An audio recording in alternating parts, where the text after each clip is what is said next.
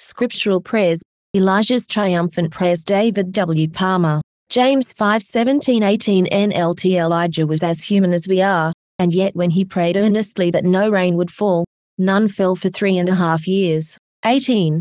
Then, when he prayed again, the sky sent down rain and the earth began to yield its crops. Before we investigate the prayers of Elijah so we can learn from them and emulate their success, let's look at the point that James was illustrating with this story. James 5:16 NLT Pray for each other so that you may be healed. The earnest prayer of a righteous person has great power and produces wonderful results. The Holy Spirit was talking about the amazing outcomes from the earnest prayer of a righteous person. He said this when telling believers to pray for each other's healing. Then he illustrated the power this has with the story of how God answered Elijah's prayer for drought and rain. If the prayers of the unborn again Old Testament believer can open the way for God to do such powerful miracles, then the prayers of someone who is born again and the righteousness of God can achieve miracles today. The other condition that the Holy Spirit mentions is that our prayers would need to be earnest.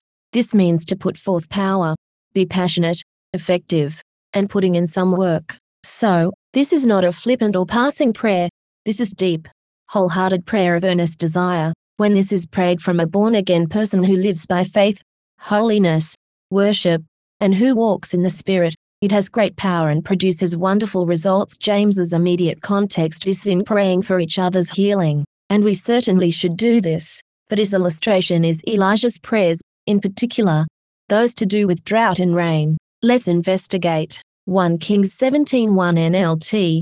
Now Elijah, who was from Tishbe Gilead, told King Ahab, As surely as the Lord, the God of Israel, lives, the God I serve, there will be no dew or rain during the next few years until I give the word. This is where Elijah is introduced in Scripture. We know he had prayed about this season of drought, because the Holy Spirit reveals that to us in James. But, here we see the outcome of his effective prayer, not the prayer itself.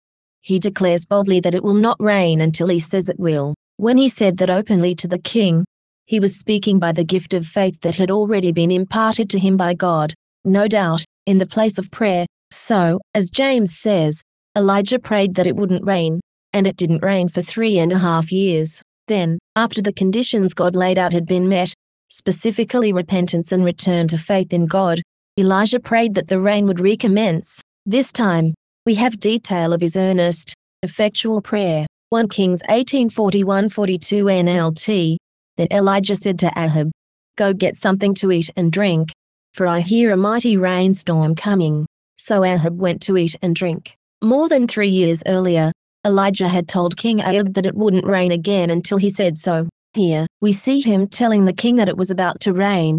I hear a mighty rainstorm coming.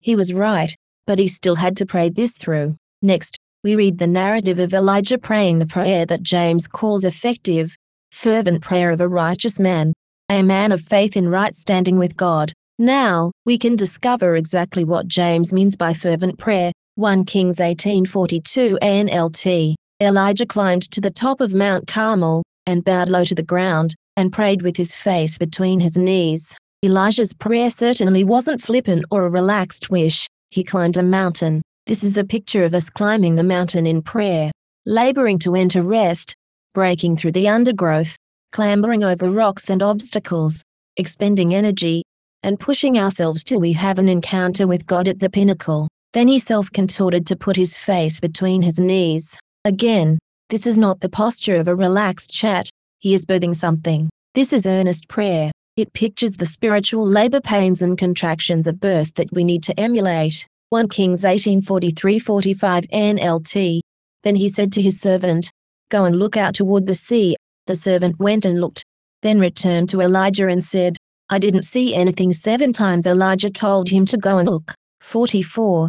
Finally the seventh time, his servant told him, I saw a little cloud about the size of a man's hand rising from the sea. Then Elijah shouted, Hurry to Ahab and tell him, climb into your chariot and go back home. If you don't hurry, the rain will stop you. 45.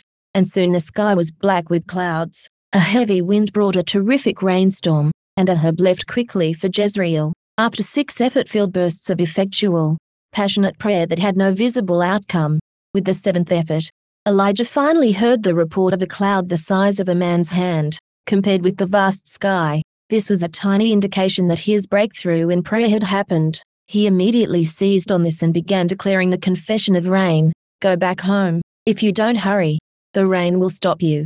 Then, sure enough, soon the sky was black with clouds. A heavy wind brought a terrific rainstorm. Elijah, just a human like any of us, had amazing outcomes from his wholehearted, fervent prayers. But the drought and rain wasn't the only outcome he achieved through prayer. 1 Kings 18:36-39 NLT. At the usual time for offering the evening sacrifice, Elijah the prophet walked up to the altar and prayed, O Lord, God of Abraham, Isaac, and Jacob, prove today that you are God in Israel and that I am your servant. Prove that I have done all this at your command. 37. O Lord, answer me, answer me so these people will know that you, O Lord, are God and that you have brought them back to yourself. 38 Immediately the fire of the Lord flashed down from heaven and burned up the young bull, the wood, the stones, and the dust. It even licked up all the water in the trench. 39 And when all the people saw it, they fell face down on the ground and cried out, The Lord, He is God. Yes, the Lord is God. Again, we see God's amazing response to effective prayer. This time, after a short public prayer, Fire fell from heaven. As a result, those present repented of idolatry and turned back to God. This outcome was the objective of stopping the rain, and it had succeeded. So, Elijah knew that this was the time to pray for the rain again. His prayer and his mission was a success to that point. Sadly, he still had a way to go to see his whole nation return to God. Jezebel was still in her place of power. To see how this panned out, I recommend my book, how to operate in the spirit and power of Elijah. Today, I believe that through James the Holy Spirit is encouraging us to believe that our prayers can not only be effective in praying for each other's healing, but that they can also shape the destiny of our nations. Let's begin today by ensuring that our hearts are right with God, and then let's invest in fervent, passionate, wholehearted prayers into which we exert some energy and spiritual force. Let's begin by praying earnestly for any believers who need healing. And then we can focus our prayer on the repentance and healing of our nations, including correcting the weather and climate.